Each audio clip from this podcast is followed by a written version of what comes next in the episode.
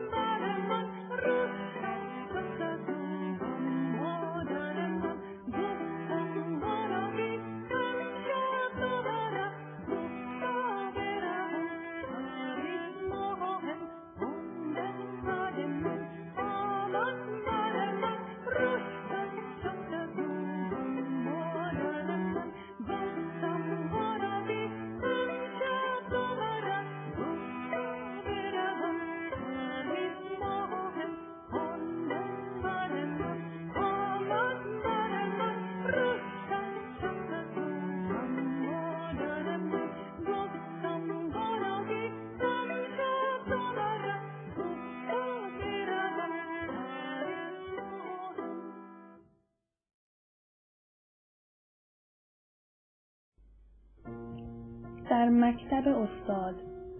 درسهایی از پرورشکده سیر انشایی تحول جوهری. خیش را بشناس نز راه قیاس. خودشناسی و خداشناسی با دکتر سید مصطفی آزمایش.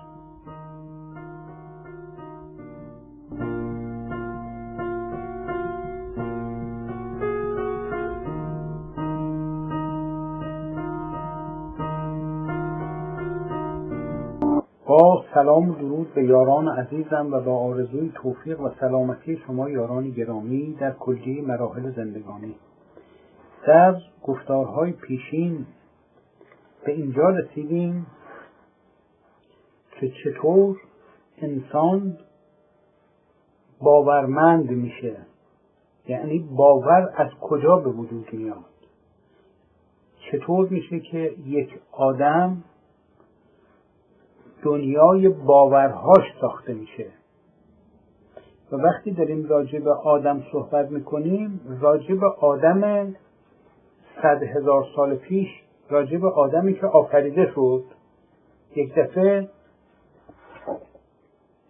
به دنیا اومد و دید وسط جنگله حال اون موقع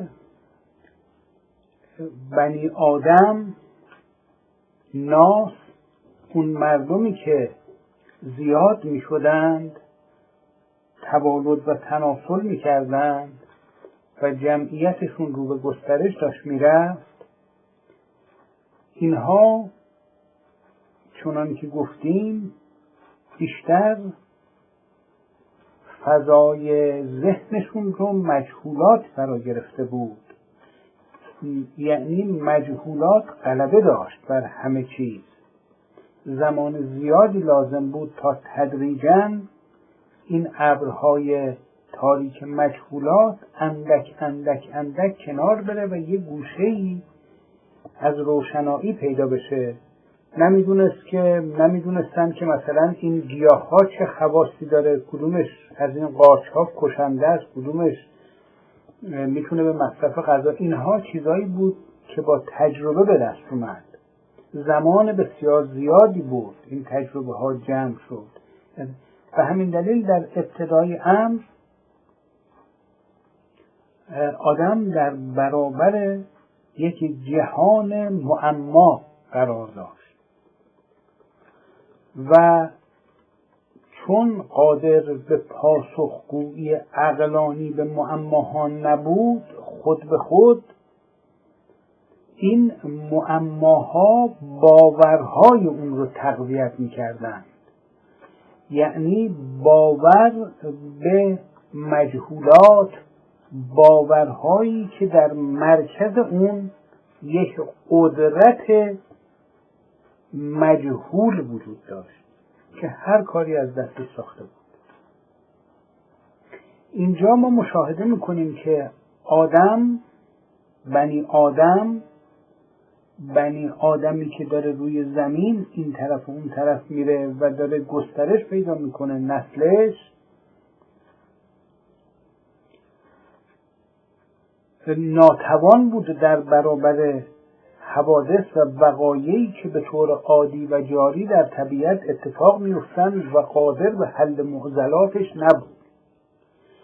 به همین دلیل بررسی کردیم و دانستیم که قوه عاقله انسان یعنی نیروی خرد یعنی اون بخشی از مغز که کار کرده اون ارتباط منطقی بین صغرا و کبرا برقرار می‌کنه تا به یک نتیجه معینی برسه خیلی دیر فعال شد. برعکس اون بخشی در مغز که مرکز قوه واهم است و به اوهام انسان ارتباط داره و اون بخشی که مرکز قوه تخیل قوه متخیل است و به خیالات ارتباط داره این دو بخش خیلی زیاد و خیلی سریع گسترش پیدا کردن.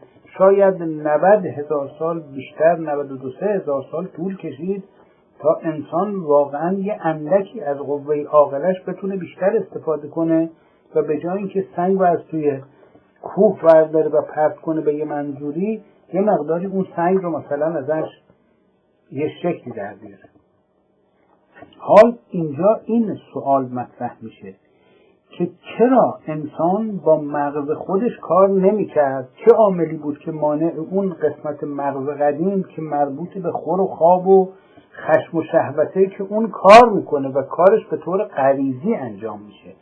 اما بخش نئوکورتکس بخش بخش جدید مغز که متشکل از پنج قوه هستش قوه حافظه و حس مشترک قوه متخیله قوه متوهمه و قوه عاقله. این بخش چرا انقدر دیر active شد؟ چرا انقدر دیر فعال شد؟ اما ما در گفتارهای پیشینمون بیان کردیم که این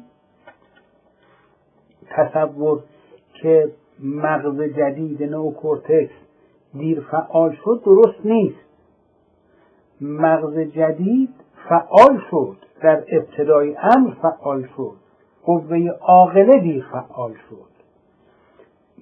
در مغز بخشهایی فعال شد که به قوه واهمه به خصوص ارتباط داشت. یعنی وقتی که تاریکی فرو میافتاد و انسان هنوز به آتش و به راز درست کردن آتش واقف نشده بود و تاریکی همینجا رو می‌گرفت. بعد زوزه حیوانات بلند می‌شد. بعد سر و صدای عجیبی در شب به پا می‌شد. اینجا خود به خود ترس بر انسان چیره می‌شد. بر اون بنی آدمی که اون موقع زندگی می‌کردن صد هزار سال پیش ترس چیره می‌شد. زیر پاشون مار و مارهای عظیم و جانورانی که زیر خاک زندگی می‌کنند و شب میان بیرون سرکلشون پیدا می‌شد و سر صداشون بلند می‌شد مثل قوکان در آب.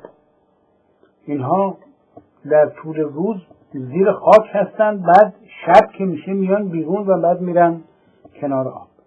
و صدا شروع می‌کنن کردن. و جانوران دیگه.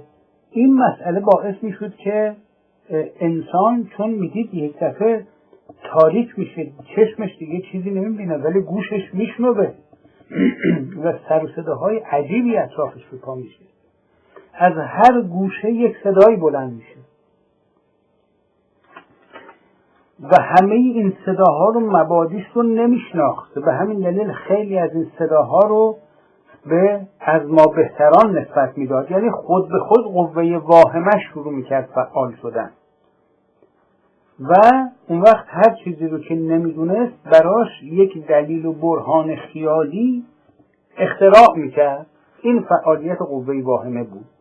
و چون میزان عدم تواناییش بر پژوهش و تحقیق و ادراک بسیار زیاد بود فلذا قوه واهمش خیلی فعال بود. و همین دلیل این فعالیت بی پایان و انان گسیخته قوه واهمه خودش یکی از عوامل وقفه در فعال شدن قوه عاقله چون اینا این دوتا این دو قوه قوه واهمه و قوه عاقله اینها در تعارض با هم دیگه کار می‌کنن.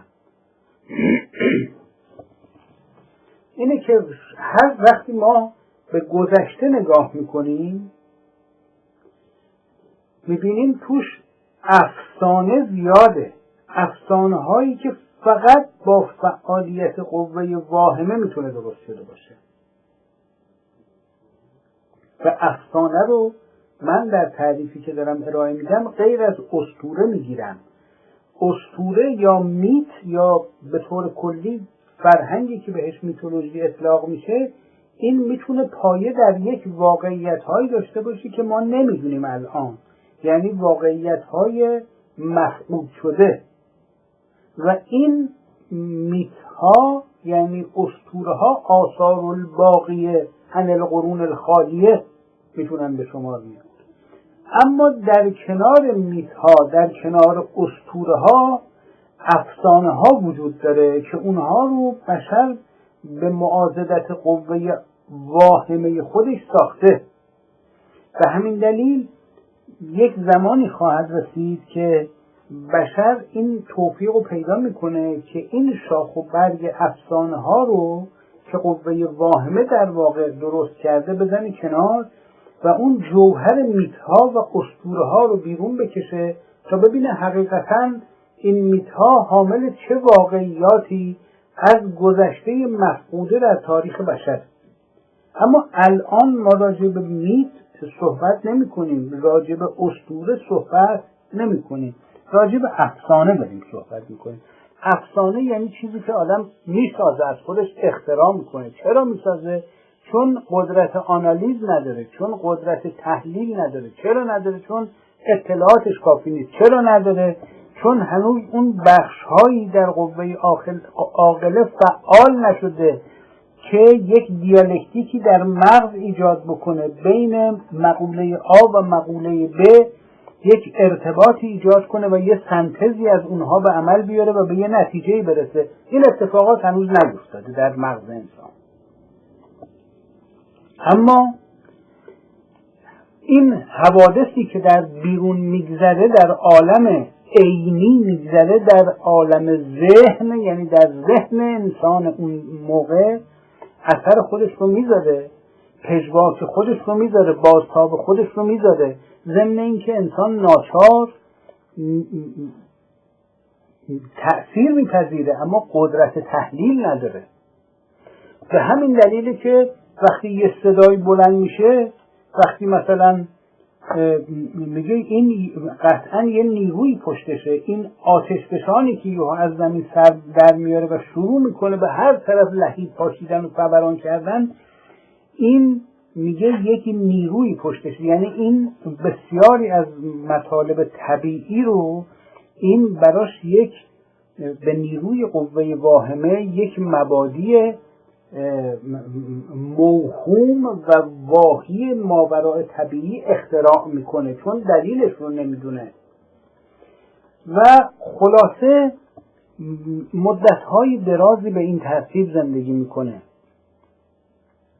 و همچنان که گفتم چون این دلایل این مطالب رو نمی‌دونه. یعنی مثلا رفته کوه که بزش رو بچرونه یا یه شکاری اونجا بکنه. بعد یه دفعه آتشفشان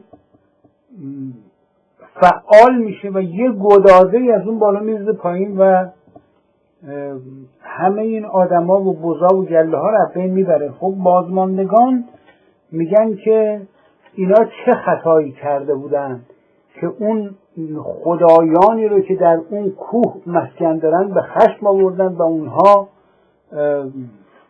یه تاغار آتیش رو سرشون خالی کردن فرض فرمایید و پس معلوم میشه اونجا یه خدایانی هستن اونجا یه نیروهایی هستن اونجا یه موجوداتی هستن اینجوری می‌کنن ما باید رضایتشون رو جلب کنیم که دیگه اینطوری نکنن که یه تأمینی داشته باشیم اونا یه تضمینی به ما بدن اینا اوهامه.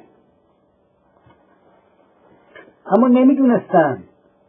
که باید چجوری اون رضایت اون موجودات موهوم و اون خدایان واهی رو تأمین کرد. اینجا بود که یه عده‌ای میومدن جلو گفتن آقا ما می‌دونیم چجوری باید این کارا رو کرد. و این عده که می‌گفتن ما می‌دونیم اینها نمی‌دونستند و اون جماعت توده های عوام هم نمی‌دونستند فقط فرق این دو نفر این دو طایف نادان در چی بود؟ این بود که اون نمی‌دونست یعنی مثل آدمی بود که چشمش رو بسته یک نوار سیاهی دور چشمش بسته شده و نمی‌بینه. و از میون اینهایی که این نوار سیاه به دور چشمشون بسته شده و نمی‌بینن یک نفر ادعا می‌کرد که من می‌بینم. و اون سایرین که نمی‌دیدند نمی‌دیدند. هم حقایق رو نمی‌دیدند هم این واقعیت رو مشاهده نمی‌کردن که اینم مثل خود اینا نمی‌بینه به همین دلیل و نمی‌دیدند که این شخصی که ادعا می‌کنه این هم یک نوار سیاهی روی صورتشه. اما چون آدمای ساده ای بودند پی به رندی و زرنگی و شیادی این شخص نمی بردند و اون چیزی رو که میشنیدن باور می‌کردن و به دنبال اون حرکت می‌کردن و اون اینها رو در سیاهی و تاریکی و نابینایی اونها گمراه و سرگردان می‌کرد. این بود که ادعا می‌کرد که من می‌دونم چیزی رو که می‌بینم چیزی رو که شما الان نمی‌بینید و دلیلش رو می‌دونم و می‌دونم که اگر این خدایانی تو این کوه هستن و وقتی به غضب بیان اینجوری آتش رو خروار خروار از اون بالا پایین میریزن راه جلب رضایت اینها چیه؟ راه کنار اومدن با اینها چیه؟ بعد شروع می‌کرد به اسم گذاری کردن هؤلاء اسماء سمیتموها انتم و آباءکم و ما انزل الله بها من سلطان. اسمها اسم اختراع می‌کرد. این اسمش اینه اون اون اون اون اون اون این اسمها بعد مردم رو دعوت می‌کرد که مردم گفتن آقا ما چیزی که نمی‌دونیم چیه؟ چطور آخه ما بپرستیم؟ چطور ازش عذرخواهی کنیم؟ چطور؟ گفت خیلی خوب این کاری نداره. این سنگ نماینده اینه. اون یکی سنگ نماینده اونه. این یکی چوب نماینده اینه. به همین دلیل محمل مادی می آورد برای اون اوهام. و مردم رو به جوال نیرنگ خودش اسیر می‌کرد. حال توجه بفرمایید این خیلی خیلی خیلی قدیمیه. یعنی عرض کردم که انسان از وقتی که چشمش رو به هستی باز کرد صد هزار سال پیش بدون اینکه هیچ تجربه داشته باشه. اسیر بود در میدان نیروها و پدیده ها و جانوران و موجودات صد درصد ناشناس. همه چیز براش ناشناخته بود. در این شرایط که می‌خواست یک جوری یک تعادلی بین خودش و محیط زیستش ایجاد بکنه و این تعادل نمی‌تونست عقلانی باشه چون قدرت آنالیز نداشت. یا اگرم داشت امکانش رو نداشت چون اطلاعاتی نداشت که بخواد آنالیز بکنه. هرچی بود در مجهولات دور می‌زد. از همون موقع نیروی واهمه شروع کرد به گسترش پیدا که از همون موقع هم یک اشخاصی پیدا شدن که بگن آقا ما می‌دونیم. توجه بفرمایید دوستان عزیز مطلبی که میگم براتون دارم توضیح میدم خیلی مهم.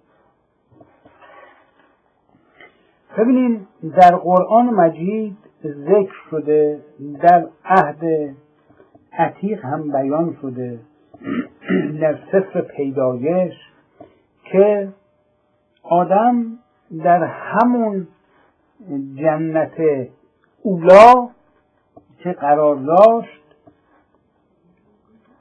با یه مجهولی مواجه شد یه مجهولی. فلا تقربا هذه شجره فتکون من الظالمین. با اون مجهول رو برو شد. توجه بکنین به این جا که رسید به این مجهول که رسید یه نفر اومد بهش گفت که آقا تو نمی‌دونی که این راز این شجره چیه؟ نمی‌دونی یعنی مجهول برات.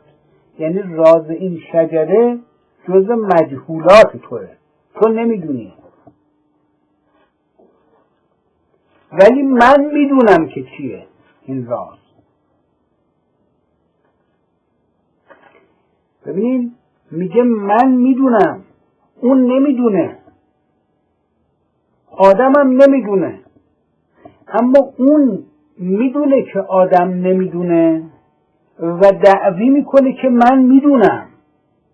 تا اون رو فریب بده. وقتی توجه کنیم وقتی میگه که تو نمی‌دونی این یه واقعیته. اما باور کن که من می‌دونم.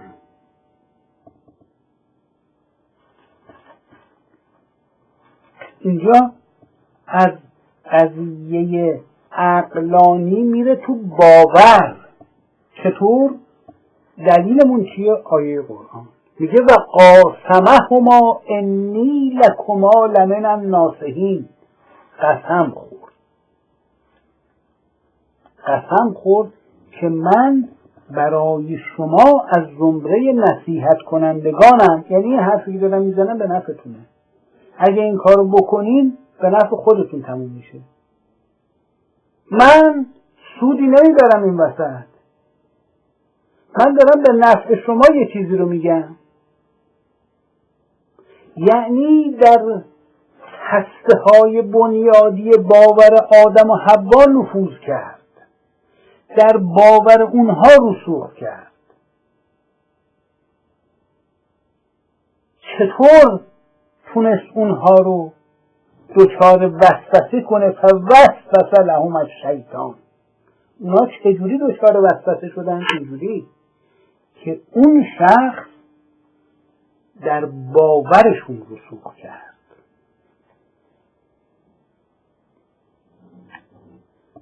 مهار باورشون رو به دست گرفت. پس این مقوله مقوله باور خیلی قدیمه. نقطه آغازش آغاز آفرینش آدمه. این به عقل کاری نداره عزیزان. اصلا عقل قفل می‌کنه. عقل حکم نمی‌کرد که این از این حد تجاوز بکنه چون بهش اختار شده بود که اگر تجاوز بکنید از این حد این حد آزادی شماست. شما آزادید.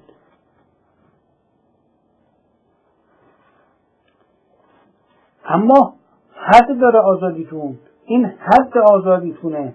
از این حد و مرز اگر تجاوز بکنید ستم کردید به خودتون. پس خط و نشون کشیده شده بود. مطلب بیان شده بود. معزالک آدم اون کار کرد. چرا؟ چرا اون کار کرد؟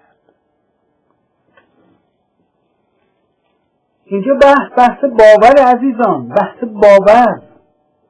برادر عزیزم خواهر عزیزم مسئله باور رو بهش توجه بکن. اگر این مقوله باور نبود ابلیس هرگز چیره نمی‌شد به آدم. ابلیس هرگز موفق به اخراج آدم و حوا از بهشت نمی‌شد. او در عقل آدم و حوا رسوخ نکرد. استدلال عقلانی نکرد براشون. مهار باورشون رو به دست گرفت. گفت اگر شما این کاری رو که من میگم بکنید من می‌دونم شما نمی‌دونید و من می‌دونم. شما باور کنید که من دارم راست میگم بهتون. و برای اینکه اینها رو متقاعد کنه که داره راست میگه قسم خورد. ببینید قسم خورد. قاسم هما یعنی براشون قسم خورد. وقتی مقوله قسم عزیزان مطرح میشه ما دیگه از عقل رفتیم بیرون رفتیم به باور. یعنی اون به چیزی قسم خورد اینها رو به چیزی قسم داد که اینها به اون باور داشتن. و این باور اونها رو مورد سوء استفاده قرار داد. اگه اونا می‌گفتن آقا ما اصلا قبول نداریم این حرفی تو می‌زنی قسم واسه چی داری می‌خوری؟ ما اصلا اون چیزی که تو داری بهش قسم می‌خوری ما اصلا قبول نداریم. خب دیگه کارگر نمیشه تیغ اون نمیبرزی اما اینا باور داشتند به اون چیزی که اون به اون قسم خورد. پس متوجه بشین که چقدر نکته باریکه.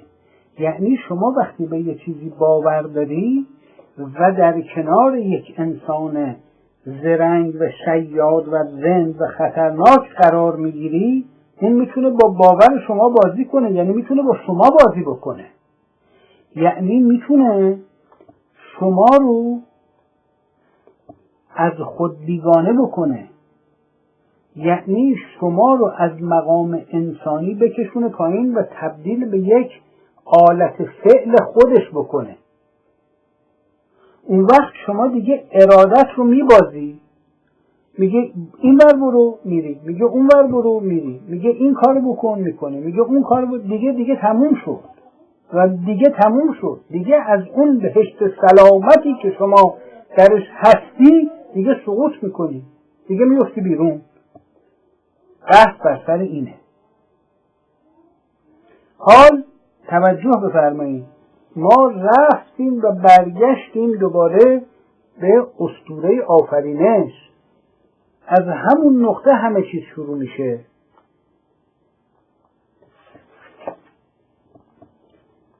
بحث باور.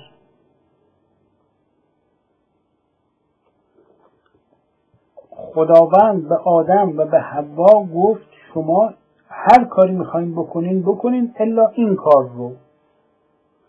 اما نگفت چرا؟ گفت اگر بکنین این خطر رو براتون داره. ببینید یه موقعی شما یه بچه ای رو یه شخص بی تجربه ای رو می‌ذارین تو یه دونه اتاقی و میگین آقا اینجا شما هر کاری این تو این اتاق فرض بفرمایید تلویزیون هست نمی‌دونم کتاب هست قلم هست که همه چی هست. هر شما هر کاری می‌خوای می‌خوای نقاشی کنی می‌تونی. می‌خوای بنویسی می‌تونی. می‌خوای یه دونه فیلم علمی نگاه کنی می‌تونی. می‌خوای موسیقی گوش بدی می‌تونی. همین کار. اما انگشت تو تو سوراخ. فریز برق نکن. اگر بکنی برق می‌گیره تو رو و بهت آسیب جدی می‌زنه. ممکنه اصلا قلبت وایسه.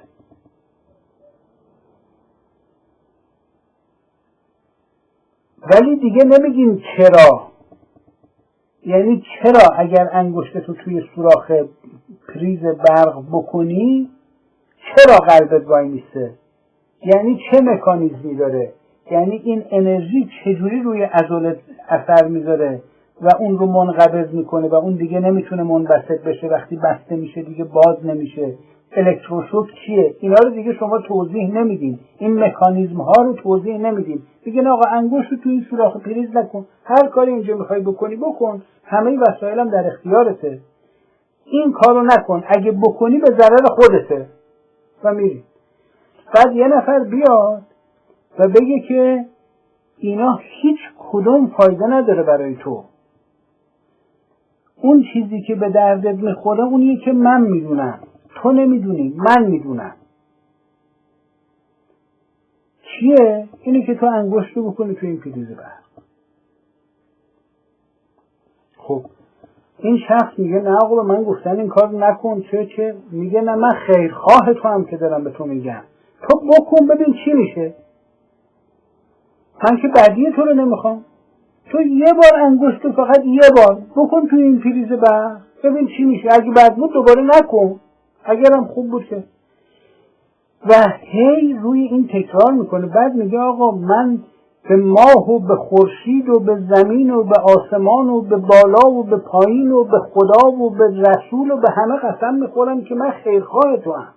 قسم می‌خورم. تو یک بار این کار بکن ببین چی میشه. نمیگه که چی میشه. استدلال نمی‌کنه براش. میگه من می‌دونم که این به نفعته و قسم می‌خورم که به نفعته. و یواش یواش به علت تکرار و به علت اصرار بسیار بسیار زیاد بالاخره نظر اون شخص رو عوض می‌کنه. یعنی در صد مقاومتش رسوخ می‌کنه. به چه ترتیبی؟ از طریق اثر گذاشتن روی باورش. باورش. و قاسمه هما قسم خورد براشون. انی لکما لمن الناصحین. من دارم نصیحت می‌کنم تو رو. این به نفع خودته یه بار انگوش بزن میشه. اگه بد بود نذار. و همون یک بار این انگشت رو بکنه توی برق کافیه دیگه. دیگه خیلی دیر شده. این همون اتفاقی بعد. پس اینجا استدلالی در کار نیست. هی اصراره و به میون آوردن پای باورها قسم خوردن. همین مسئله نشون میده که پیش از این که انسان بخش اقلانی مغزش فعال بشه بخش باورها در مغزش فعال میشه. اون قسمتی که به نیروی یعنی اگر انسان از خلال مجاری اقلانی حرکت کنه به ایمان می‌رسه.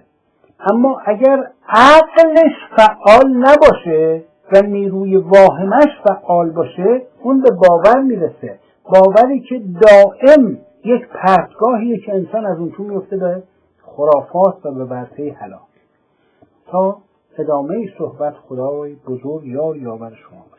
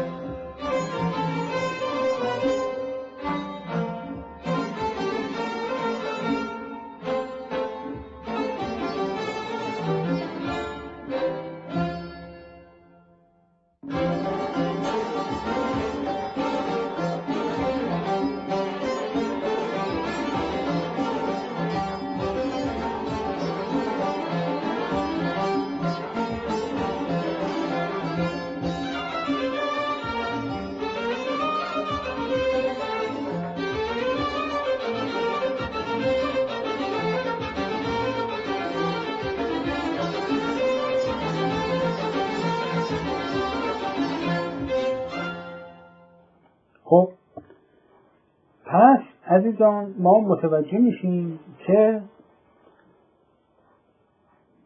این سیستم مغزی رو که خدا به ما داد اون بخش قدیمیش که تمام سیستم جسمانی و حیاتی بدن رو کنترل می‌کنه و این بخش جدیدش که اختصاص به انسان داره و نوکورتکس خونده میشه این یک مرکز قوه واهمه توشه مرکز قوه عاقلم توش هست. اما نخستین استفاده ای که بنی آدم از ابتدای امر از مغزشون کردن به کار انداختن قوه واهمه بود و همینطور این ادامه پیدا کرد.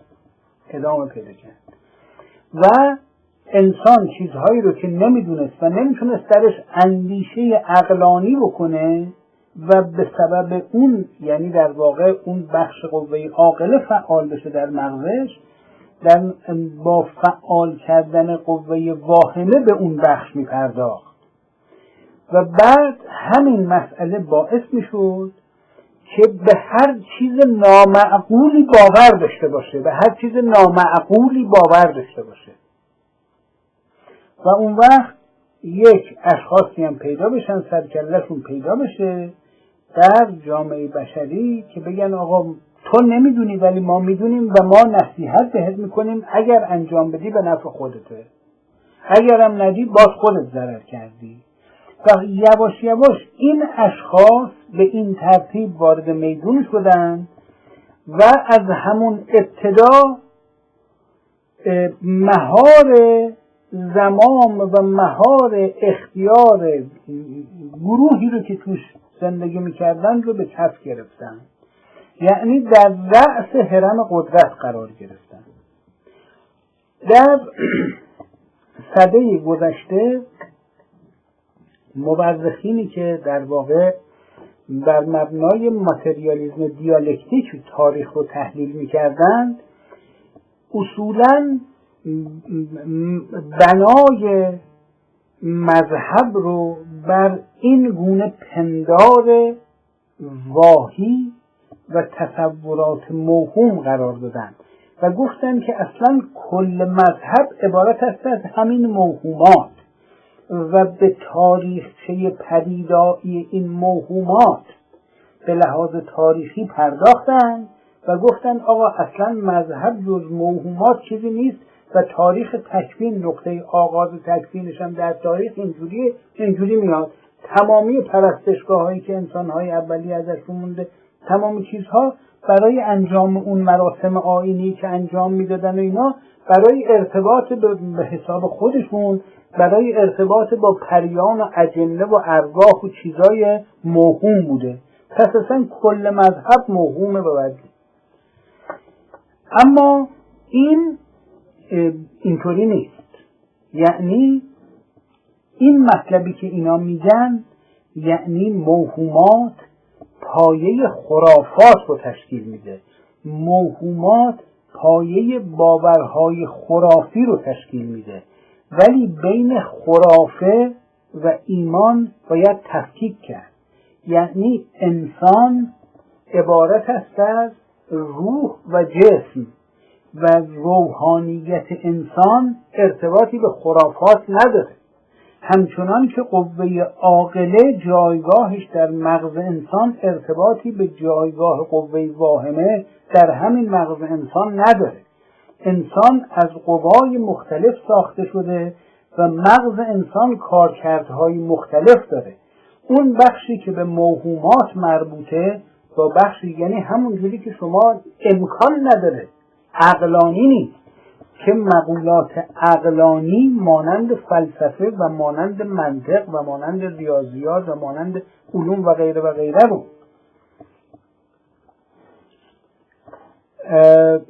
بذارین به پای موهومات و خرافات. همچنان نمی‌تونی مقولات مربوط به ایمان و روحانیت رو بذارین به پای خرافات. خرافات جایگاه خودش رو داره باید شناخته بشه و نقد بشه و به دور افکنده بشه. چنبریه که صد هزار سال پای بشر پیچیده و به این سادگی هم بالکل نیست. بسیاری از کسان هستند که در ابتدا گرایش به روحانیت و گرایش به معنویت دارند و نهایتا سر از وادی خرافات در میارن و به حیرت و سرگشتگی میفتن و در پرتگاه های مهلکی شخصیتشون و هویتشون سقوط می‌کنه اما این ناشی از کار کرده روحانیت و معنویت در جوهر وجود انسان نیست. در واقع همچنان که مثلا شجاعت یک خصیصه و یک خصلت مثبته. اما وحشیگری و خویی بسیار بده و علامت حیوانیته حال یه عده ممکنه که بین سبوعیت و خویی و شجاعت اشتباه بکنن. این دوتا رو با همدیگه اشتباه بکنن. یک انسان وحشی و مهاجم رو بگن آدم متحور و شجاعیه. یا برعکس به یه آدم شجاعی بگن این یه آدم مثلا وحشیه. اینها رو باید از همدیگه تحقیق کرد. همچنان که خرافات که کار کرده قوه واهمه است و ایمان رو که گرایش روح انسان به معنویته نباید با هم دیگه خیل کرد. خب انسان هرگاه که قوه عاقلش فعال بشه بر مبنای روشی که ما قبلا توضیح دادیم و از حرکت در بستر مبتنی بر قوانین علی برسه به علت العلل و برسه به خداوند و برسه به ایمان و برسه به معارف روحانی این شخص مؤمن و موحد و روشنبین و روشنفکر حقیقیه. اما شخصی که از بستر خرافات حرکت می‌کنه اصلا انسان موجود ناخیشمند و چنان که دیروز گفتن موجود مسخ شده است. این دو اصلا با همدیگه قابل قیاس نیستن. برادر عزیزم خواهر عزیزم این خطر وجود داره که یک نفر پیدا بشه و با باور آدم بازی بکنه. و انسان رو به سبب باور خوبی که داره به کار بد وادار بکنه. مقوله باور از مقوله ایمان متفاوته. ایمان مبانی خرافی نداره. ایمان مبانی عقلانی داره. یعنی ایمان اون چیزیه که فارابی داره که فیلسوفه که متفکره. ایمان اون چیزیه که انشتن داره که متفکره که فیلسوفه. ایمان اون چیزیه که شیخ الرئیس ابو علی سینا داره که فیلسوفه که متفکره. ایمان اون چیزیه که ملا صدرا داره که فیلسوفه که متفکره. این ایمان داره. اما باور اون چیزیه که عوام عوام دارن. اونا ایمان ندارن اونا باور دارن. و اون باورشون رنگ قالبش رنگ خرافاته و در باورهای خودشون نمیاندیشن. چون قدرت اندیشیدن ازشون سلب شده چون یه نفر پیدا شده که مکانیزم قوه عاقله رو در مغز اونها مشدود کرده. چنان که در قرآن مجید میگه و یسدون عن سبیل الله یعنی از راه خدا مردم رو سد می‌کنن. راه خدا چیه؟ تعقل خردگرایی. انسان خداوند میفرماید اندیشه کنید در خلقت اندیشه کنید در آفرینش تا با اندیشه در آفرینش به قدرت آفریننده پی ببرید. با اندیشه به معرفت نسبت به آفریننده در آفرینش بیاندیشید کیفه خلقت کیفه سطحت کیفه رفعت به کیفیت آفرینش بیاندیشید تا اون وقت بفهمید که خداوند اون ایمانی که در اثر اندیشه حاصل میشه ایمانه. اگر در اثر اندیشه حاصل نشه اون باور دیگه ایمان نیست. و باور همیشه پرتگاه افتادن شخص به دام به ورطه خرافات تصور نکنید اگر باور دارید مؤمنید. مؤمن اندیشمنده. مؤمن کسیه که با اندیشه به ایمان می‌رسه. افلا یتدبرون القرآن یعنی در قرآن تدبر نمی‌کنن. یعنی قرآن بستن گذاشتن کنار. تدبر نمی‌کنن.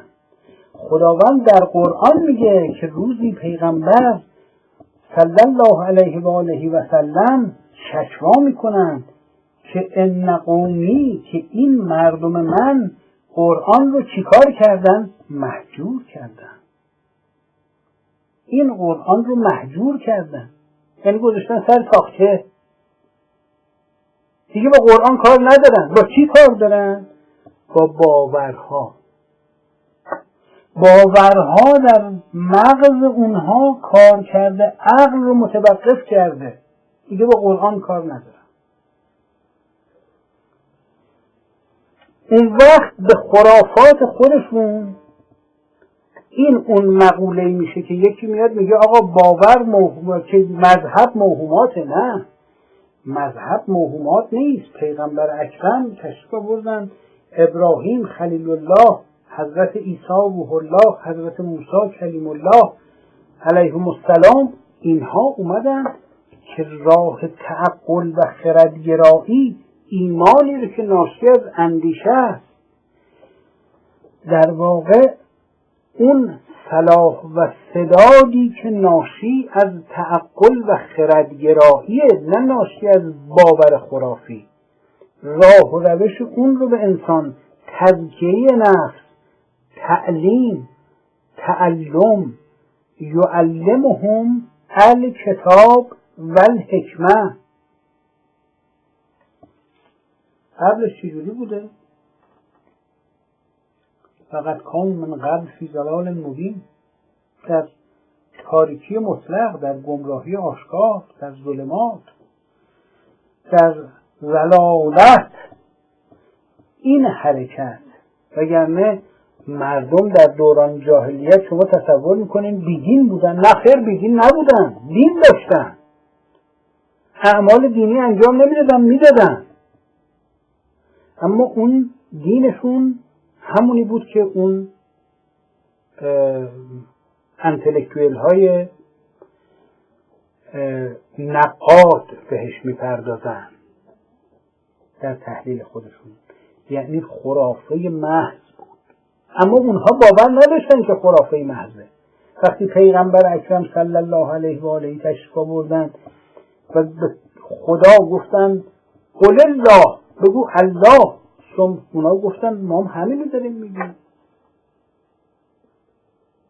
ما هم همینه ما میگیم الله. ما هم این بود که خداوند میفرماید یظنون علی الله ظن الجاهلیه. این اللهی که اینا میگن با این اللهی که تو دعوت می‌کنی که اینا بگن دو تا. این همش خرافه